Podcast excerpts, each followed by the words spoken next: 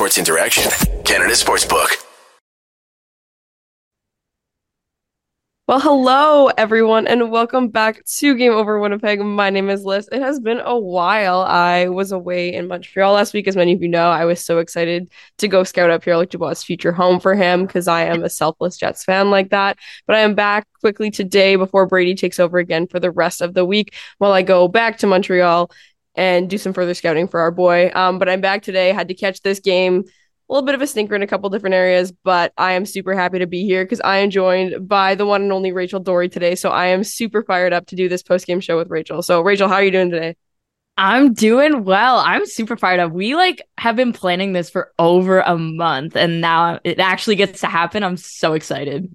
Yes, me too. Rachel and I are TikTok buds. We uh are both, you know, well, as you can probably visually tell, we are both, you know, women um that present as women on social media and therefore receive comments that are directed towards women quite often. So something we've been able to bond over a little bit and whatnot. Um, Rachel, is your username Puckbucks on Twitter? That's kind of the the whole realm that you've gotten into is a little bit more that on the salary cap end of things on Twitter, hey? or pardon me, TikTok, and that's kind of what you talk about on there, hey? Yeah, that's I'm Puckbucks on TikTok and so funny. I was actually like scrolling through the comments as I was like preparing to come on and like I had somebody trying to explain the Arizona cap situation to me on my TikTok about the Arizona cap situation. so, Rachel, have you ever heard of a cap floor before? Like, no, uh, it's quite quite the place. I uh recently I, I posted one the other day. Do you guys know that that trend that's going around? It's like the um the, the Bo Burnham video. Like when he put out that movie a while ago, so many audios are trending. Another one's back where people are just um they're bringing up the the everyone's a feminist until there's a spider around or whatever it's called. And I did one talking about just like stats or whatever. And my entire comment section is just like dudes like fighting me about plus minus. And I was like, what are we doing here? First of all, you're fighting about plus minus. That kind of tells me all I need to know. Like no, right yeah. there. That's that's I like not to be gatekeeping or anything, but if if you're gonna come at us in the comments and tell us we don't know anything about hockey, plus minus is probably not the stat to use to make your point. Um, but it's honestly wild. Like between you, me, and Annie O'Donnell, like on TikTok, some of the comments we all get, like somebody asked me out on a date in my comment section, and I was like, "What is, sir? What it was so on? interesting too. Rachel texted me about that one, and we were because we had been talking. Like Annie started it, and we were all sort of talking about how like men had just kind of like who gave them the audacity. You just wonder where it came from. And literally in that same breath, some man comments on Rachel. I don't remember exactly what the phrasing was. It was like, "This is a great point. It would be great to discuss over dinner," or something like that. I was, at a loss for words. I was like, you know what? I appreciate the boldness, but um, we uh we have a good time. International Women's Day coming up on Wednesday, so can't wait to you know be part of all that actually though like on the non-token side of things um we're putting together a couple of fun things over here at sdpn there's a couple of the the ladies here who have spearheaded a couple of really fun things so we're super fired up i think you're gonna be part of that eh i heard that uh, there's some guest speakers who might be showing up to do some content with us uh yeah i have um signed up to be part of the international women's day sdpn um programming. I'm I'm super fired up. Um, it's gonna be so fun. I I love that the the platform that Dangle and Adam and Jesse give um, all these new voices, and so um, to me, I look at that and I'm like, why not be a part of that? Yeah, absolutely, and it's awesome because it's like you know they're like, yeah, this is a great idea, but they're not going to come out and be like, hey, here's what we should do for International Women's Day. They're like, you go do do what you want, like it's it's your thing. So it's fantastic and. Yeah, I love it because they're like, we're going to do stuff for International Women's Day, but we are not going to tell the women what they need to do. We're going to let the women go. do it. And that's always the disconnect where all the men are like, oh, it's International Women's Day. Here's how we're going to celebrate women. I'm like, that's, you're missing the point. But uh, so yeah, lots of good stuff coming up. But before we do that, let's talk a little bit about tonight's game. So obviously, we just finished a three to two overtime loss to the San Jose Sharks. Um, and yeah, game was in Winnipeg tonight. Uh, they had the Kyle Connor giveaway, uh, bobblehead giveaway with actual hair on the bobblehead. That's it wasn't even plastic. Kind of weird. Do we? Not what do we fan. think about that? Ooh, it's a big no for me. What everyone in the chat? What do you guys? What are you guys feeling about that? I I saw some pictures and I don't know about that. It, it's interesting looking for sure. my so one of my friends works for the Jets, and like I literally texted him and I was like, why does the Kyle Connor doll look like a Trolls doll? Like you know the Trolls thing where it's like plastic, but then it has like the, the, the hair. That's exactly That's what, what it looks like. like. I saw a tweet. I don't know if it was from Brady or if it was from someone else. But basically, they're like, "Do you think that they like made him sign a contract saying that he wouldn't cut his hair until at least after this bobblehead night?" Because I was thinking that I was like, "What if he just up and got a haircut?" Because the bobblehead t- like they have those planned for a while. Like you think about when they they unveiled that stupid budweiser red light that, that you know that they ordered when they thought they would make the playoffs last year but then they like shit the bed. And so i'm wondering if it's a similar situation it's like where they're like oh we, we need to make sure he doesn't cut his hair because that would have been like kind of embarrassing for them. But for those of you who were in the building tonight i guess that was the giveaway. And those are fun. They do one every year. I believe last year all right, the Cole Perfetti one I have, I guess, is a moose one, but yeah, they, they do one every year, which is a lot of fun. So I think uh, they tried something new. Uh, I'll leave it up to everyone in the chat to decide if it was a hit or a miss. But I think Rachel and I might be on team miss on this one. But uh, I'm all about the fun, so good for trying something new. But Rachel, what were your initial thoughts on kind of the just the general game that we saw tonight? Yeah, I thought Winnipeg. I mean, for a team that's fighting for a playoff spot, um, they did not finish the game well.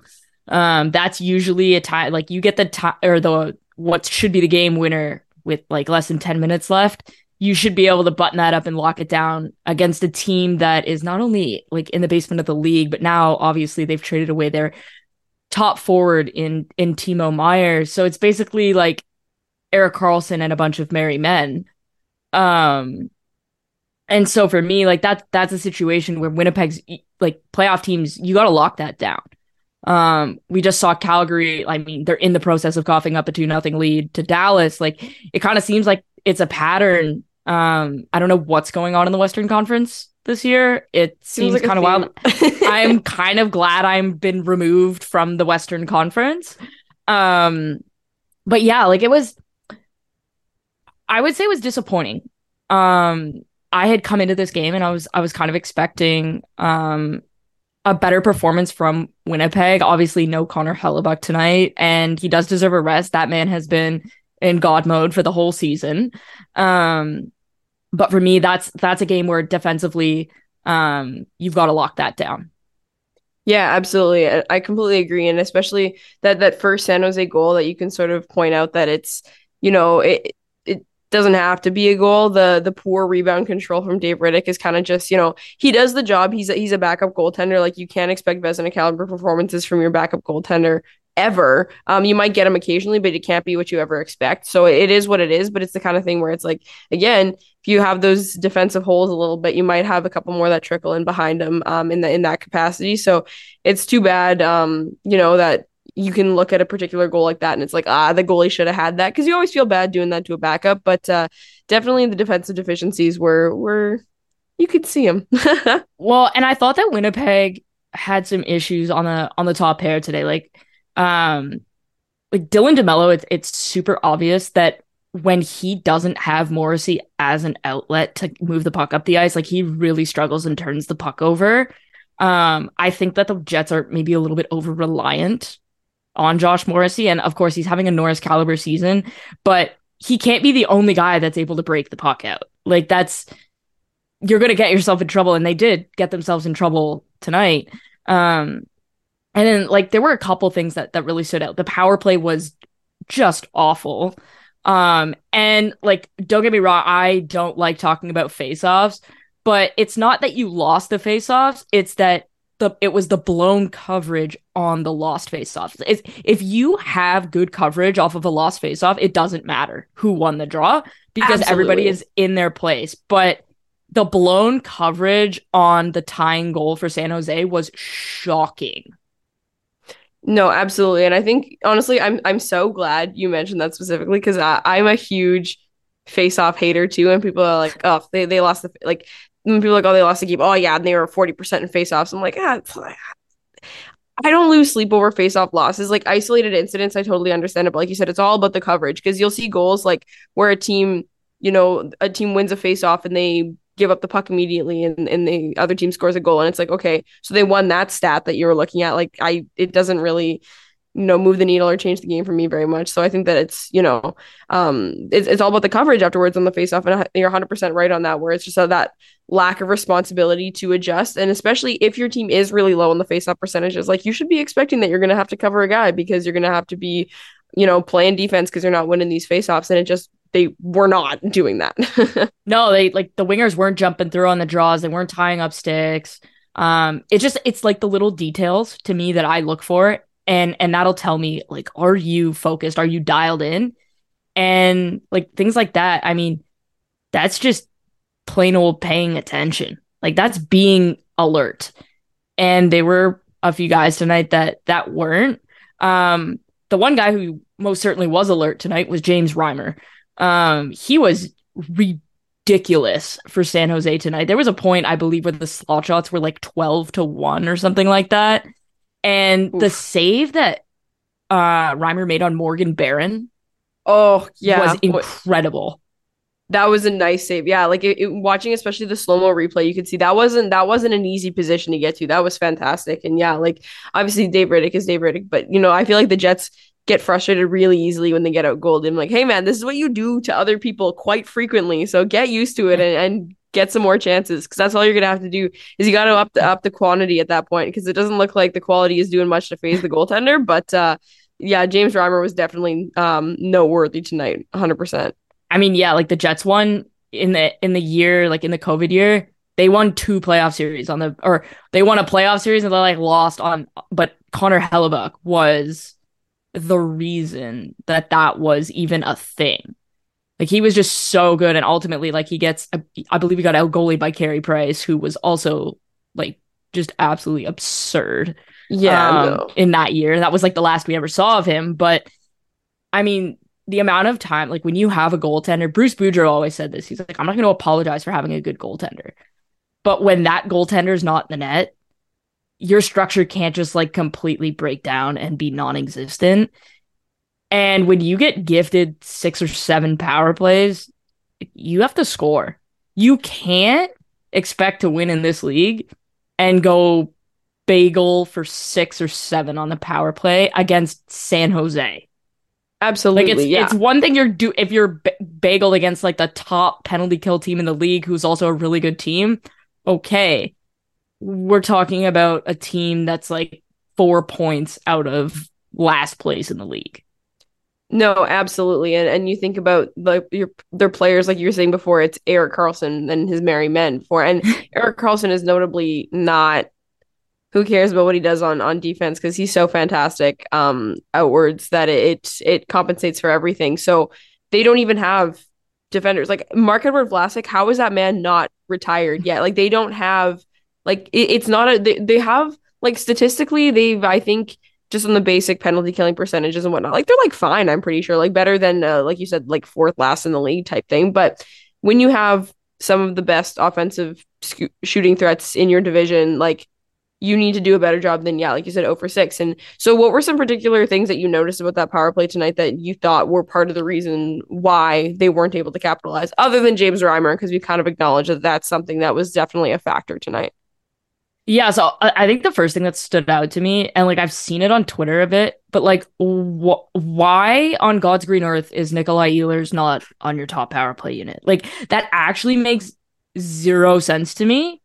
And like, I like Nino Niederreiter, like he's a good hockey player, but like we're talking about the second best forward on your team not being on your top power play unit. Like that, that seems insane to me. And no, I don't know that's yeah, like he creates so much. He has such good chemistry with Kyle Connor. Um, his ability to thread the needle on passes. Um, he's become quite like it's quite the shooter. Like to me, it's wild that you wouldn't have Connor on one flank, Ehlers on the other, and Morrissey at the top, and then you have I don't Sh- Scheifele or Dubois wherever you want them. Literally, who cares? Yeah. But like to me, like that seems crazy. Like you're even though Connor is your best offensive player, Nikolai Ehlers is the most creative player on the team. And like it would be honestly, it is the equivalent of not having Mitch Marner on the power play in Toronto. Like people would straight up revolt and like find where Sheldon Keefe lives and like yell at him. Like that's the level of crazy that we're talking about here. And to me, like I look at it and I go, on a night where you're when you when you start going and you're over four, switch it up. Seriously, like switch it up. And you don't need like they to... haven't. Yeah, like you know that they have guys who are able to jump on that unit. Like there's no harm. It's not like you're putting out like a guy who's never played on the power play before, and even still, it can't be worse than 0 for 4, 0 for 5. Like try something new. I, I yeah, I, I definitely agree with you, and I think the big thing is with at least part of my frustrations with that power play as well, and it, it was shown tonight for sure. Um, is that Nikolai Ehlers, as good as he is at all those things, um, you know, the passing, the shooting, and the ability to to create and whatnot even just the goddamn puck possession. Like they can't break into the zone with anyone else. And not being able to break into the zone is a frustrating thing to see for a hockey team, but not being able to break into the zone at five on four is ridiculous. And if that's like such a huge problem and you have a cheat code on your team to do that, wouldn't you want to put one and one together and make two? Like, I don't understand how that's not where they're going. Like, obviously, they're having some issues with their actual puck movement and a couple of things like that. Like it's not perfect out there and all those different kinds of things, but they're not even getting as many chances as they want to do that because they're lacking the ability to to come back in as soon as the puck is cleared or as soon as they lose a face off because you know they were doing lots of that tonight. So it's very frustrating that they didn't, you know, try harder to switch things up and that, you know, a team like this that wants to consider themselves um, a competitor in this division in this wide open conference is unable to capitalize. And this has been a recurring theme. I think I come on every single game over episode and I complain about this power play. Like it's it's getting ridiculous. And with the amount of talent that's on that power play, like there's no excuse for it not to be like top eight in the league. Like obviously Edmonton's power play is Edmonton's power play. Like that's not even in the same league as anybody else. But like when you have the weaponry that that Winnipeg has available to them, and and you're in a dogfight for the playoffs, like load up a unit and tell them minute and a half, like you guys are out there, a minute and a half. And, and for me, like, especially when things started to like not work tonight, when you were 0 for 4, 0 for 5, like that's the that's the indicator where it's like, okay, we gotta switch something up because clearly, like, whatever's going on tonight isn't working. And like, do I think Ehlers was fantastic tonight? No, but like he's still the most creative player on that team. I did think Nino Niederreiter was really good tonight, though. Like he drew three penalties. Obviously, he scored. Um, I thought he was all over it, but like to me, I look at this and I'm like, you're having trouble creating on the power play. You're having trouble entering the zone on the power play. Those are like the two things Nikolai Ehlers is good at. Like that seems like a pretty easy decision to me. It honestly seems like they're just trying to spite him, and I don't understand why. No, it honestly feels like it at this point. Like I'm I'm seeing a couple odd comments here, there, and everywhere about some, you know, sports hernia recovery and things like that. But like, if it were to come down to it, I don't think that it really has to. I, I feel like there's still something we're missing there, but I would rather play him at five on four than five on five. Like he's that good at that kind of thing. And so some people are equating his low usage with maybe some um recurring symptoms from his injury recovery and stuff like that. We know that that injury can be strange to recover from, but he but if you can play on the second power play unit, you can play on the first power play unit. That like makes zero sense to me.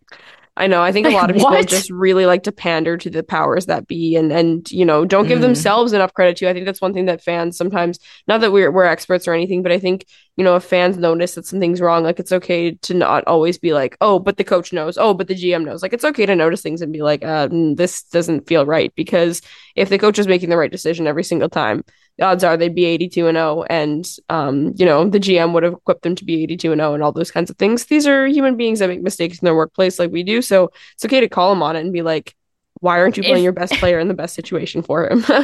If coaches and gms didn't make mistakes we wouldn't have a single bad contract in the nhl oh wait.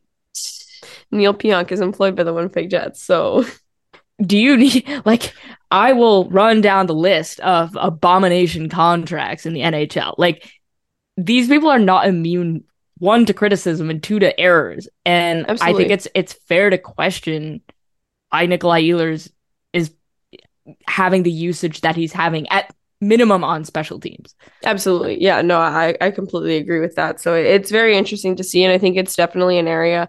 Uh, I think at five on five tonight, there was, again, gratitude. I feel like Brady and I do this every time before we start venting on the show. We're like, we must acknowledge these are the San Jose Sharks. Like we can talk about that a little bit. You know, it's it's not the greatest hockey team in the NHL or anything like that. But I think like as far as like play control goes at five on five, like there were a lot of things that I actually didn't mind about the Winnipeg Jets tonight. I think the crispness wasn't there. Like I think I saw a lot of sloppiness. Like you know Blake Wheeler in particular, I was noticing the, the giveaways were here, there, and everywhere, mm-hmm. and things like that that that are frustrating, but they're fixable, right? It's not like there there are games every now and then where you'll watch the Jets and all of a sudden they're playing against like a one three one trap defense and they literally never ever ever can enter the zone. I'm like that's an issue. But like tonight it was more those fixable small errors to, that led to you know not sharp enough passes and shots and not being shoot first enough and all those kinds of things.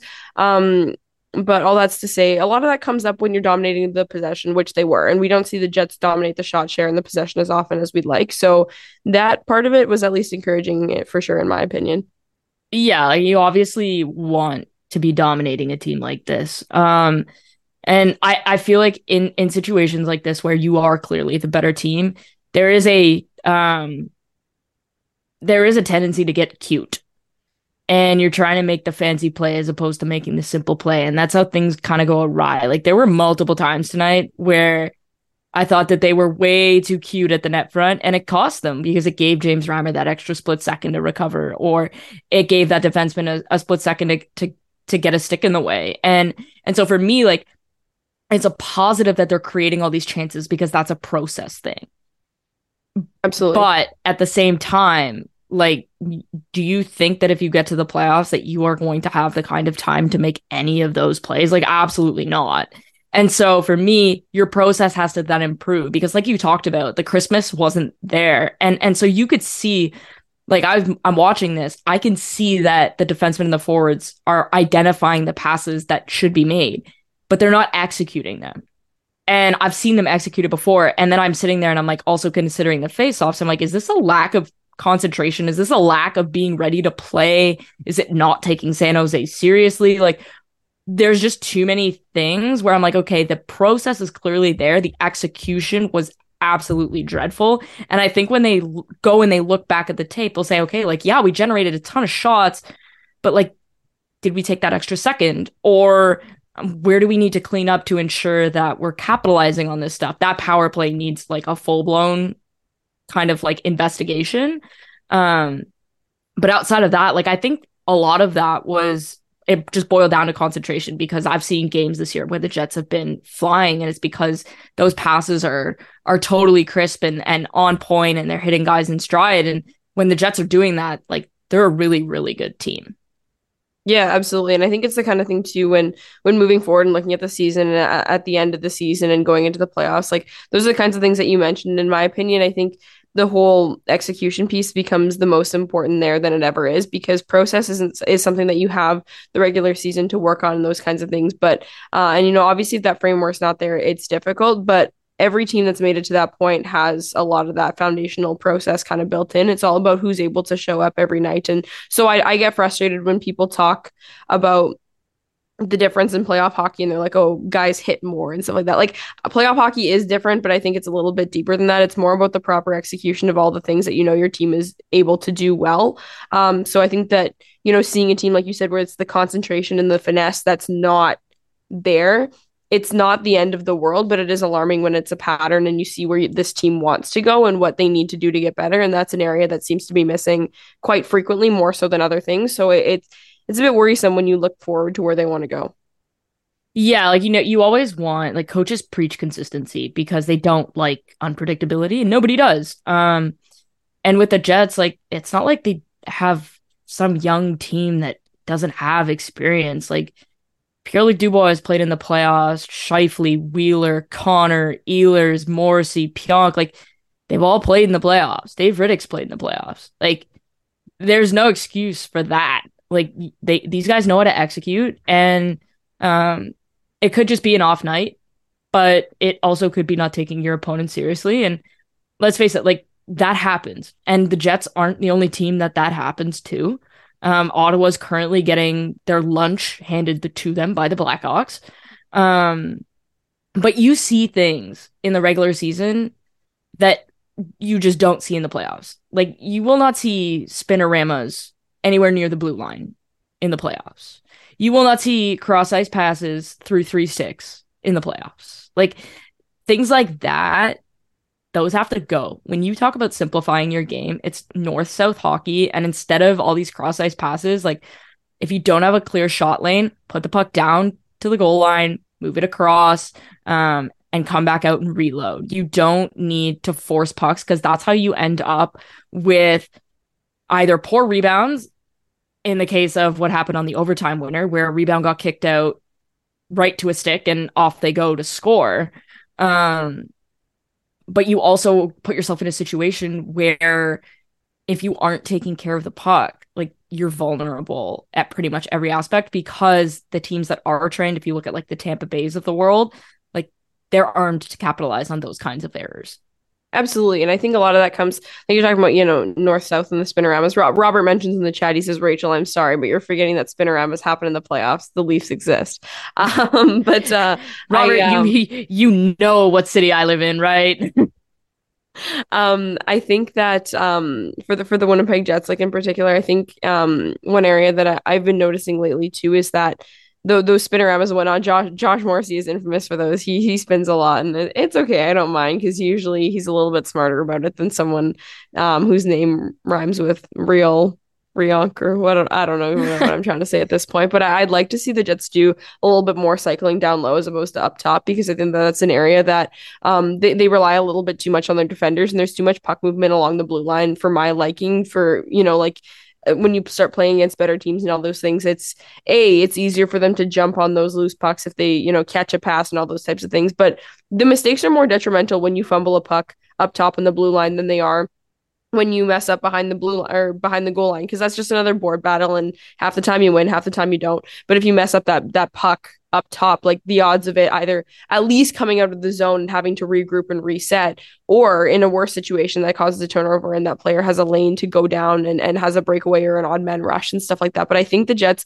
they cycle too much up top. And I think um, cycling more and dumping more pucks. Like I not dumping more pucks. Sorry, I, am a big dumping possessing the the puck down low. Like if you yeah, if you look exactly. at if you look at how Winnipeg's roster is built, like they're one of the bigger teams. Like Pierre Luc Dubois, huge. Blake Wheeler, so true. huge. Mark Scheifele, massive. Kyle Connor's pretty big too. But then like even on their like lower lines, like Kevin Stenlund's big. Like mm-hmm. you have size. That team is built to be a cycle team. They're not built to be a run and gun offense team. They don't have 72 Nikolai Ehlers, right? Mm-hmm. Whereas like some teams are built for that run and gun. Winnipeg not only is built for that cycle game, but that building that they play in thrives off of the energy created by physicality. And so it's you not only can continue to possess the puck and wear the team down, because if you get hit by someone who weighs 20 or 30 pounds more than you, like that is going to weigh on you all game. Like if it continues to happen. Mm. And you're just going to ignite the crowd by doing that. You're going to get them in it. There were a few shifts where the Jets absolutely dominated the Sharks in their own end, and it was because they were cycling down low, and you heard the crowd getting into it. And it led to the Nino Niederreiter goal like a minute later because the crowd had that like electric feel about them and Winnipeg had been dominating. That is the type of thing, that's the type of hockey in the offensive zone that the Jets need to play to be successful. That's the type of hockey that Scheifele and Wheeler and Dubois are really good at. And then you get the puck to a guy like Connor or Ehlers in a spot where they can score and and you've got something there. But instead, like talking about these guys who are not the most fantastic skaters the league like they're average, they're they're fine. But you're not out skating the league's best skaters. Like you're not going to play run and gun successfully with Edmonton and, yeah. and so you need to lean into what your strengths are. And I, I think Winnipeg got away from that a little bit because we saw when they did do it, they were super successful tonight. Yeah, no, for sure. And I think, you know, if even if you think of things as simple as highlight reels, right? And you look at someone like Mark Scheifele, Mark Scheifele's highlight reels are all him, you know, sprinting up the ice, jumping at the top of the circle and snapping a one-timer home. That's the prettiest shot you've ever seen. It's not him dipsy doodling and making a really awful pass behind his back to Blake Wheeler that he fans on. Like that's not like th- that that cutesy hockey is not and it works for some teams. Like I'm not a I'm not a hater of cutesy hockey. I think, you know, fine passing is really important and a lot of You have to do really what suits capitalize you. on it. But yeah, like you're saying it, you have to do what suits you. And I think you described a lot of those players really well. And you know, like looking just down the middle straight up, like if you run any combination of your centers of Mark Scheifele, Pierre Luc Dubois, Adam Lowry, and Kevin Stenlund, like you don't need me to tell you what kind of game you should be playing with, with guys like that and wingers that are able to suit their their styles of play and whatnot. So, and I think it is the the type of play that is better suited for something like playoff hockey, right? And I, I will sit here and I will you know sit on my hands and try not to scream when guys are like, oh, th- these players need to hit more because it's you know and you don't want them to hit more because that means they're chasing the game. We can get into all those different kinds of things, But- but the the laying of the body in the right situation is obviously always needed. And when you have 220 pound players, like it's it's it's a different game than when you have you know the 180 pound guys you know flying in and giving a little bit of a love tap here and there. Yeah, like I think there's a difference between obviously you don't just want to be like obliterating guys and hitting them, but when I talk about physicality, like if you're Pierre-Luc Dubois and you're enormous, like if you just put your stick out like that and and you've got a defender on your back and they're consistently bumping into you and and, and trying to get the puck off of you, that's physicality. That is using your body physically to protect the puck. And that is absolutely like as somebody who used to have to defend against that, like that's a nightmare to defend against. And so when you're when you have a player that's in your back pocket and you're using your size and strength to your advantage on the cycle down low, that tires guys that We see so many goals in the playoffs created because there's battles down low, guys are leaning on them, they get stuck out there. Somebody gets a change in, there's a fresh player, and then we've got a goal not too long after that. And it's because of that physicality, and it doesn't even mean there was a single hit laid. It was just that you're leaning on each other and you're like, think about if you're trying to push a 200 pound weight that also is trying to push against you. Like, you're going to get tired pretty quickly. And so uh, it's things like that where I think if if the Jets leaned into that style of hockey, they'd probably have a little bit more success, especially as we approach the April timeframe. Yeah, absolutely. Uh, I have a couple of questions that I, I'm seeing people are ch- talking about a couple things in the chat. Before we do that, I want to share a quick word from our buddies over at Sports Interaction. So if you want to bet, then get in on the action at Sports Interaction. The boys of summer are back on the diamond, and March Madness is on deck. Bet pregame, live and play, or on one of our many prop bets. Sports Interaction makes it easy to deposit, play, and cash out. Head to sportsinteraction.com slash SDPN or in Ontario, download the app now.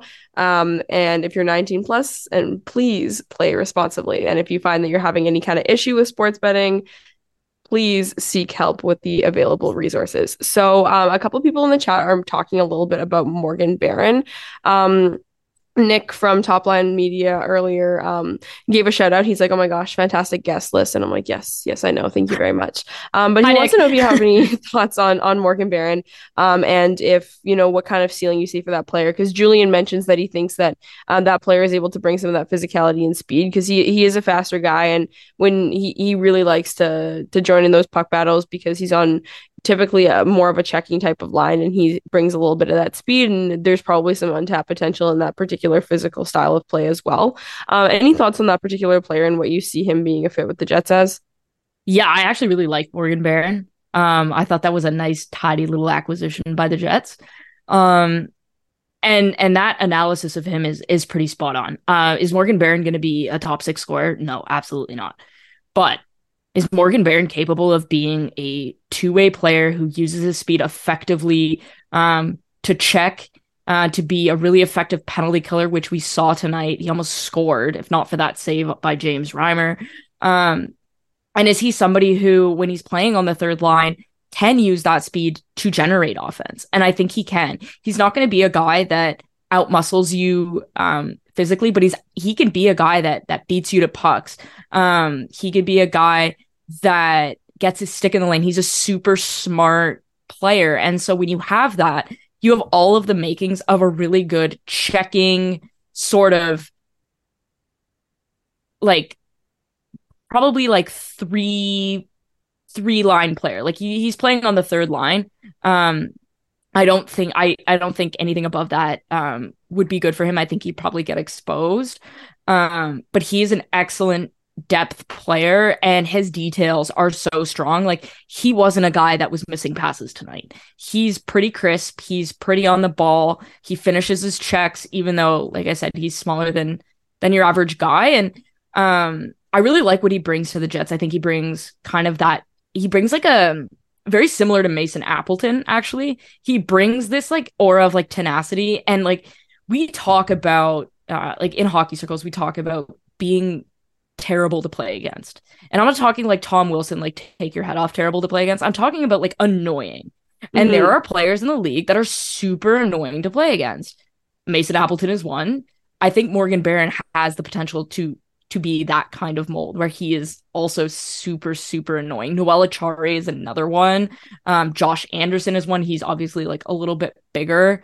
Um, nobody enjoys playing against anybody on the Bruins fourth line, like Tyler Bertuzzi, Nosek, like any of those guys. And I think Morgan Barron can kind of be that role where he's just such a pain in the butt to play against, similar to Adam Lowry, but but smaller. I think he's actually taller than Adam Lowry. He might he's he's definitely skinnier. He's he's a that's he's what I mean. Like boy, he's not yeah yeah he's, he's, a little bit of a twig out there, but he, he's got some height to him. So uh, there's always a little bit of that tonight. So I think that's that's the kind of player that you want. That's the kind of player you'd like to play with someone like Adam Lowry, especially if you're kind of, you know, convinced on having Adam Lowry as your third line center and leaving Stenlund at, at number four and kind of rolling with something like that. I know the Jets have been doing a lot of line blending lately and stuff, but yeah, I think there's there's some potential there. I some people in the chatter are not very convinced that the Winnipeg Jets are you know looking too sharp for the playoffs and some um Mr. We got R Fontaine in the chat here says Jets didn't do enough at the deadline to go far in the playoffs. And that's a pretty general consensus. So I think,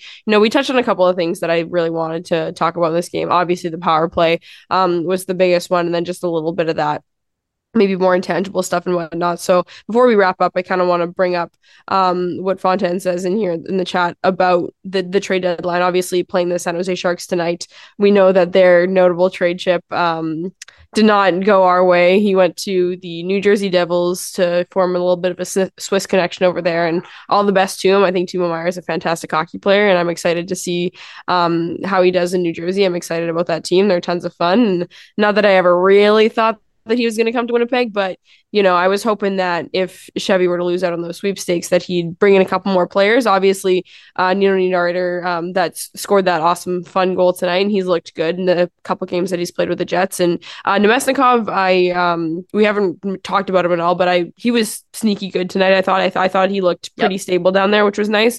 Um, that's always what you want, but uh, I don't think they did enough to move the needle in any capacity. Um, and I'm just curious what your thoughts are on that yeah, like I, I like the Niederreiter acquisition. Um, to not really have to give up much for him. I thought that that was pretty smart. I never thought that anybody outside of New Jersey was going to get uh, Some of us wanted to dream, though. Okay. yeah, like I saw people like opining that he might end up um in Toronto or Edmonton. I'm like, stop that. Not happening.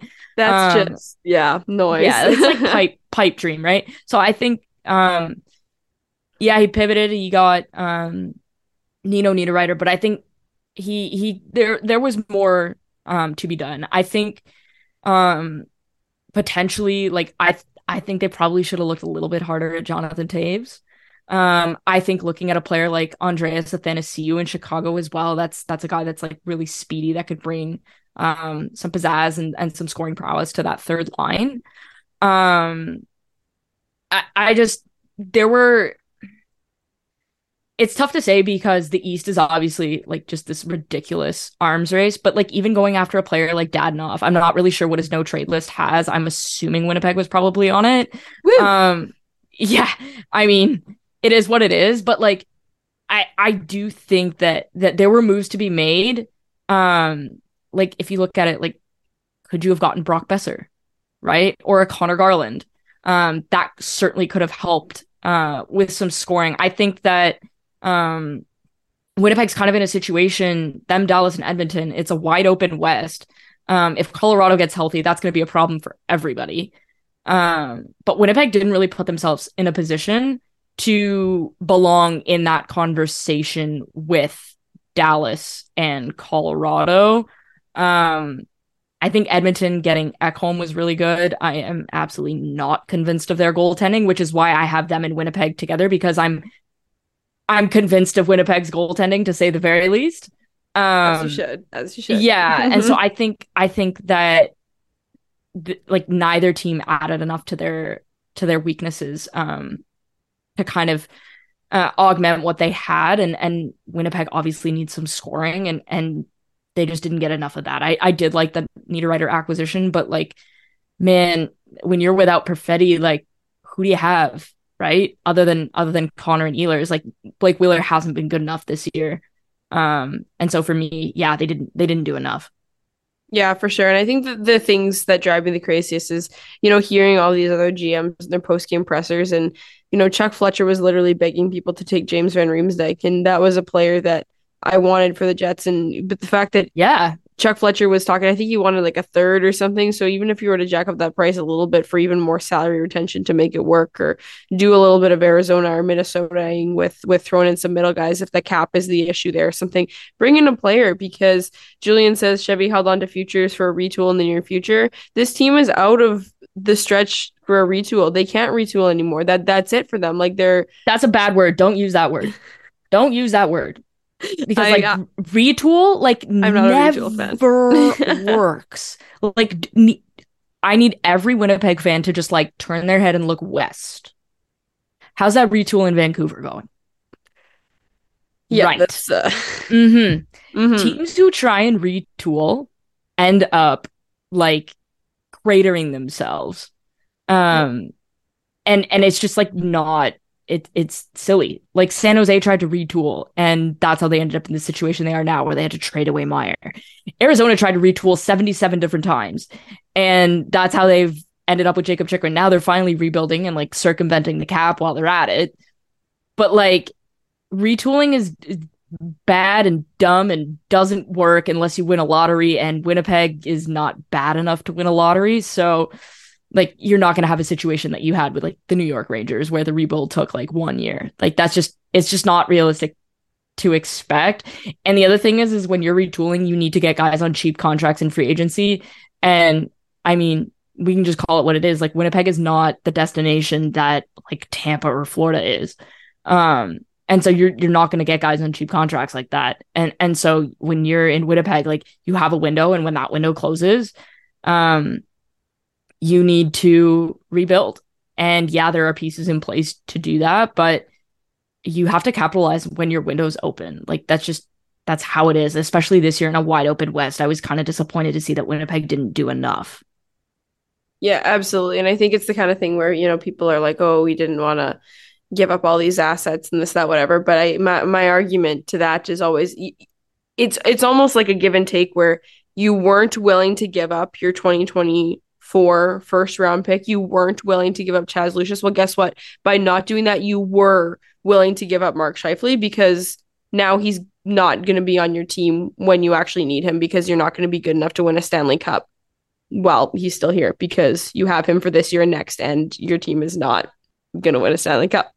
Uh, so it's it's frustrating um, the the half measures that we've seen from this team you know year in year out have been have been frustrating. And i think this deadline is just another version of that where you know you sold off a couple of assets that don't you know i, I won't lose sleep at night over a second round pick or a third round or whatever Namestnikov ended up costing. But uh, i will lose sleep over never seeing my hockey team win a stanley cup. That is what i will lose sleep over Yeah, I think there's a few people that work for SDPN that lose sleep over their respective teams not winning things.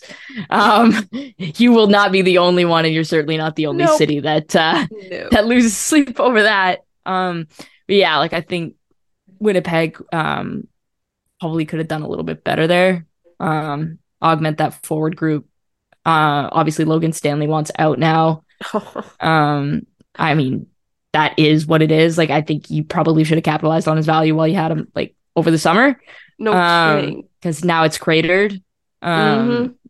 Yeah, now like, we're seeing his true colors. You could have even had a situation where like you traded Logan Stanley for Nils Hoglander, oh. and I love Nils Hoglander. Like he is, I think he'd be fantastic in in a in a third line role um, for Winnipeg. But uh, that didn't come to fruition, even though I think that trade would have obviously helped both teams. Um, but it's just like things like that. Like I'm not saying you have to go and acquire a superstar, but to not do any work other than you know need Niederreiter um, is disappointing if I were a Jets fan. Absolutely. I I was literally every night go to bed. Thank you for water. Thank you for food, and please trade Logan Stanley for Jesse Puljujarvi. Like it was very much like uh that too. yep. oh man, oh man, I would have done anything for it. But uh, yeah, it, will be interesting to see. You know, it, it's the kind of thing that it, it's done now, so we can you know we can bitch and moan all those different kinds of things. But now you gotta you know look at what you got and work with it. Um, but uh, it, will be interesting to see what they're what they're able to do. Cole Perfetti likely won't be back until the end of the season, and um, you know, um, our Fontaine in the chat is pretty set on Blake Wheeler being a fourth line guy now, who is not supposed to be on the power play anymore. And I agree with certain facets of that for sure. I think that there are certain players in this team who have maxed out in their utilization in, in top pairing or top line roles. So I think it'll be interesting to see how the team progresses uh, from here on out. They got their guys now, so hopefully Namestnikov and Niederreiter can continue to you know look pretty good for for what they required for and for what their roles are. And hopefully the team is able to to push forward. They they play again on wednesday i believe against minnesota wild. So uh, brady will be joining you for that game and we'll see if they're able to continue.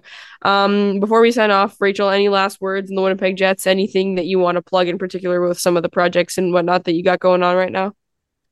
Um no it's just like super fun to uh to be a part of this. I i love it. Um I think the Jets have like one of the best playoff atmospheres, so I really hope they get in just because I think that rink is wild in the playoffs, and I really want that.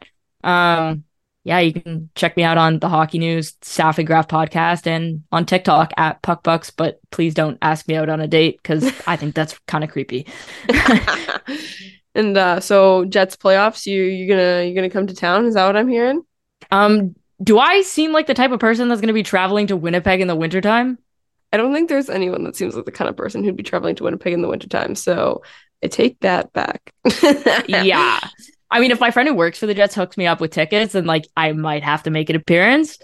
Um, but yeah, like I, I would love to attend a playoff game in Winnipeg just because I think that rink is one of the one of the best places to attend a game. It's pretty special. So yeah, definitely looking forward to that should they make it? Because uh, obviously the the playoff picture has changed drastically from where they were at three months ago to two months ago to now. Uh, th- things are changing quickly, so hopefully the Jets are able to figure it out. And yeah, so thank you, Rachel, for joining me tonight. Obviously, it was a ton of fun.